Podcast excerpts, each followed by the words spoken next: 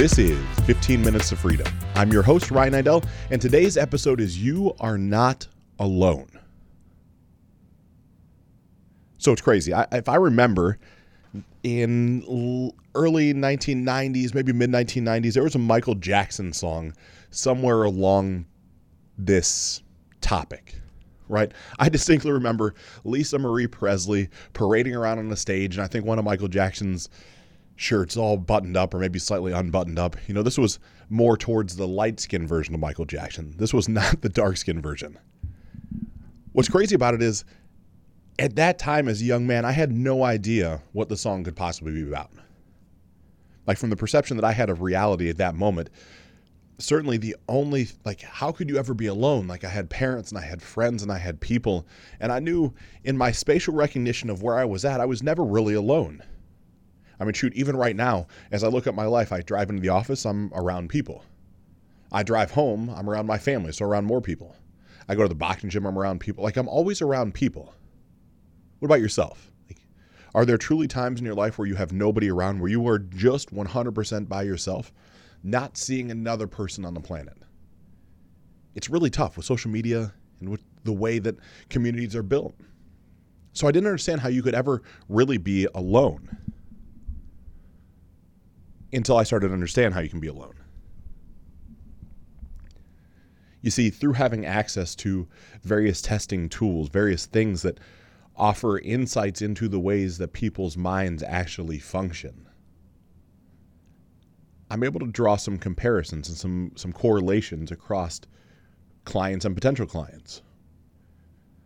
These correlations are much different than I would have ever imagined. You see, there's been people that have taken these tests that range from men and women that have just graduated college that are entering the workforce. Maybe some are even applying for jobs or a job applicant at the moment they take the test. All the way up into Fortune 1000 business owners. Everything in between. I've had men inside the Wake Up Warrior movement, men that I have literally bled with on the beaches of Laguna, men that I have continued to work with consistently week over week ever since then until right now. I've had my wife, I've had my friends, I've had an incredible number of people, more than a thousand now, take these tests. And these tests have started to draw some really unique information to the surface of my mind that I felt compelled to share with you. You see, we all statistically believe that we are alone. And I know we all is such a broad brushstroke conversation. It's a statement that how could I even say that? How could I say that we're alone? Well, somewhere deep inside your subconscious, wired in your psyche, hard rooted in your belief system of who you are, I know statistically upwards of 92% of the people, maybe you yourself as you're listening to this show, at one point or another in the past week felt either alone, like no one understood you, like no one got where you wanted to arrive to. Like the people in your life didn't support you. Like you didn't have a tribe of people. Like you didn't have people that encouraged you intellectually, that pushed you physically, that were adding value to your life in a moment of a day. I know it with certainty.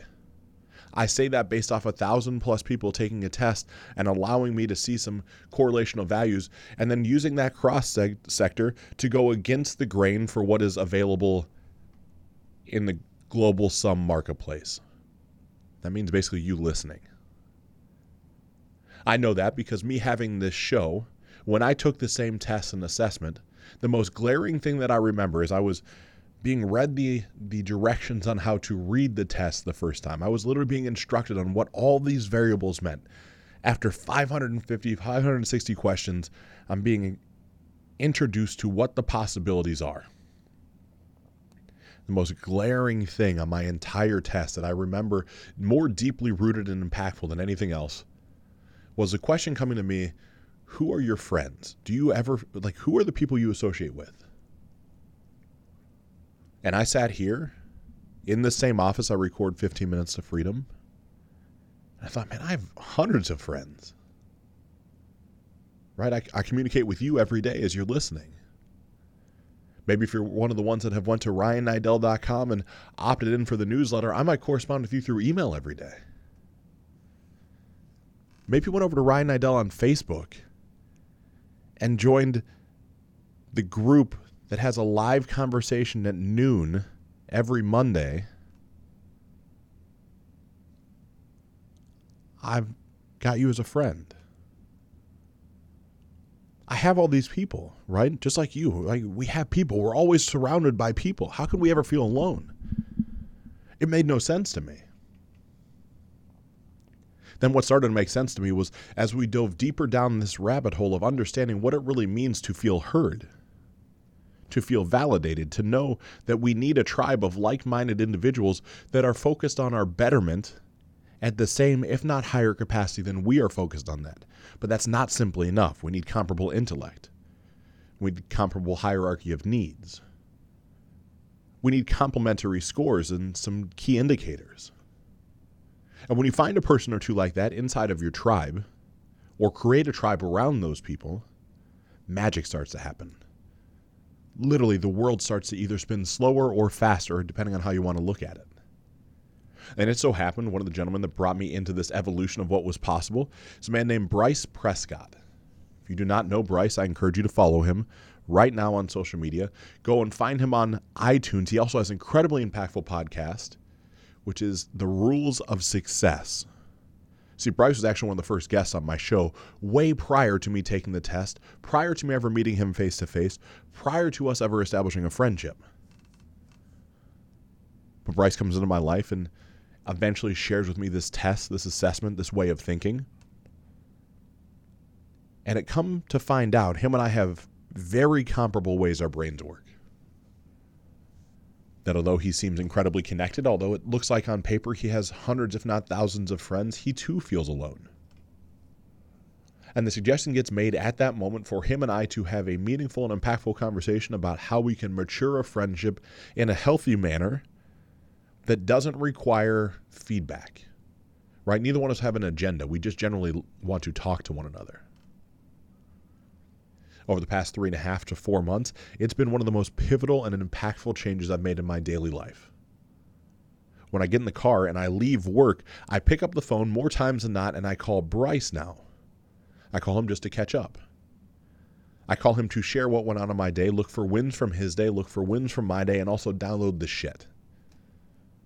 Because although this is a wonderful life to live, and I'm incredibly blessed to get to spare, share my experiences with you and also add value to your life on a daily basis, there are certainly some days where it feels like I got kicked in the balls. The cameras in the studio don't work the right way. We can't get the mic to work the right way. I didn't handle clients as well as I would have liked to. I didn't get to check off four things on my checklist for the day. Our dog's dying of cancer. My wife doesn't feel good. I'm not spending enough time with our daughter. My gym performance sucked. I'm not getting the sponsorships. Like the list goes on and on of things that become weightful, weighted. My shoulders feel like they're carrying a thousand pounds most days as I leave the office. Does that sound familiar to you? How do you feel when you walk to your car after you leave your place of work? And then what do you do about that? Do you act like it doesn't exist? That's what I used to do. I actually used to call my wife and when I would call my wife on the way home and I would download to her the same way I was downloading or am now downloading to Bryce, what had happened was she was receiving it, right? She's my wife. She's my support. She's my rock. She's supposed to and loves to hear from me. But unfortunately, we have some things, in my opinion, genetically coded into our DNA. And women like a strong and supportive man, one that's leading the charge every day. And although I encourage my clients and myself and my family to understand emotions, process emotions, find power in production emotions, as I was talking to Lindsay, my wife, about the negative things that went on my day, and she's now educating, consoling, and coaching me on what to do, there's a change in the evolution of our relationship. And sexually, our chemistry is not at the peak that it used to be prior to now. I share all that because I have a feeling as I speak that out loud, you might be doing the same thing right now. I actually know there's a high probability that you are. You men, or you more specifically men, as you leave the office, you call your wife to check in, maybe ask for what's dinner. What can you pick up on the way home? What's the plan? And then you end up sharing what went wrong that day. And all she wants to do is make you feel better. And that's fine to do. Don't hide things from your wife, but also don't allow that to upset that natural hierarchy of men versus women. And I can't say versus, right? We're not in competition. We just are wired our own ways, and science proves certain things. Women, I would love to hear from you if you don't believe what I'm saying is true or you find it to be actually the polar opposite of what you believe. I would love for you to email me at ryan at lifeoptimizationgroup.com and share with me your thoughts. Because I believe as a man, if I show up at home, if I'm present, if I'm active, if I show you love, honor, appreciation, if I touch you, if I kiss you, I tell you that I love you, I lead you from the front, and I also have a certain aura around me of confidence, security, and production, you are more sexually attracted than if I do the opposite. None of this happens when you start downloading your stuff. And so in walks Bryce because I have felt like I'm alone for longer than I can remember, probably since March 3rd or 4th last year when my best friend Miles died. I didn't have a tribe. I had plenty of people. I mean, shit, I had 32 to 34 hours a week of phone calls. I had people I talked to all day long. I didn't have people I could just talk to. And so Bryce steps in, and what happened since then?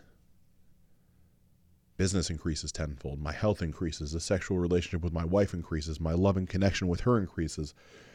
Bryce and I's relationship gets tighter, and there's a kindred bond of friendship of two people wanting to see each other succeed.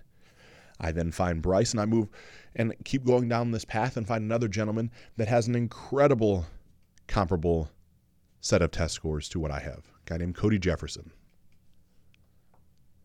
Cody Jefferson and I do much the same. We have a time every week where we talk for at least an hour and a half. It's on Thursdays from 2 until 3:30 we catch up, we talk business, we talk family, we check in with each other throughout the week. It's not quite the same way that Bryce and I communicate, it's our own way of communication. And through that own way of communication, we've decided to co launch and co sponsor a podcast that's coming out very, very soon. Soon. Called The Preacher and the Pander. Because Cody, if you have listened to this show for quite some time, was also a guest who used to be a pastor. It's incredible what happens when you start owning the fact that you're actually feeling a certain way. The facts of life, as according to this sheet of paper, this test, this assessment, are the fact that I had convinced myself that I was alone. No different than I know that you feel. What becomes impactful and makes me slightly different is I took the assessment and I did something about it. I found two men that I can pick up the phone, talk to, share with, look for feedback and counsel, offer that back in response, and only truly want the absolute best for both of them, if they both make $10 million next month and I lose every dollar that I have, I am not salty, upset, or frustrated with them. You know why? Because I'm not alone. And because I know my day will come because there's always a next day. And I know I'm supposed to connect with them and stay connected to them. And I shouldn't breed any sort of animosity if someone has more success than I do. Certainly not one of my friends who I generally want to see succeed. And all this comes full circle to the fact of taking stock of the fact of I used to feel alone all the time. And the people that have taken this assessment, I can show you statistically, they too feel alone. So I know that you at times feel alone. What's ironic by that statement, if a majority of some group of people feels a certain way, the majority then could not be alone by the nature of what that word means. So you feeling alone should find some sort of additional value and benefit in your life knowing that you are the majority. You're not alone. You're not alone in the way that you feel. What becomes most impactful is now doing something about it. Reach out and have a little vulnerability.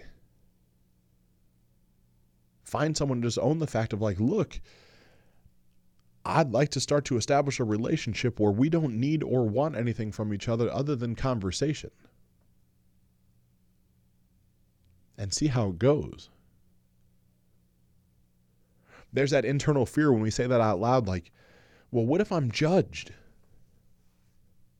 I get it. Who cares? If you're judged by the person you open in, open up to and confide in, they're obviously not the right person for you to be friends with. There's another path to go down. Because what happens when you start pouring into your cup from yourself internally, not seeking external validation, but pouring in because you know there's a way to live that's better than the way you're living now, life changes. Production increases. I like to use this metaphor, and it might be not the best one, but imagine you had four to six beakers of water on a table. One is completely bone dry. We'll call that one the one how you feel of loneliness, right? You don't have friends, so it's empty. And all the rest are about mid level filled up. When you pour water into the one that's empty, eventually you start to see, like, man, it's not that hard to get all these to rise. But when you focus only on the one that's empty, you can't even perceive how it could be possible. But if you're listening to this show or you're watching this on Facebook, our entire progress in life is predicated upon our ability to pursue our goals.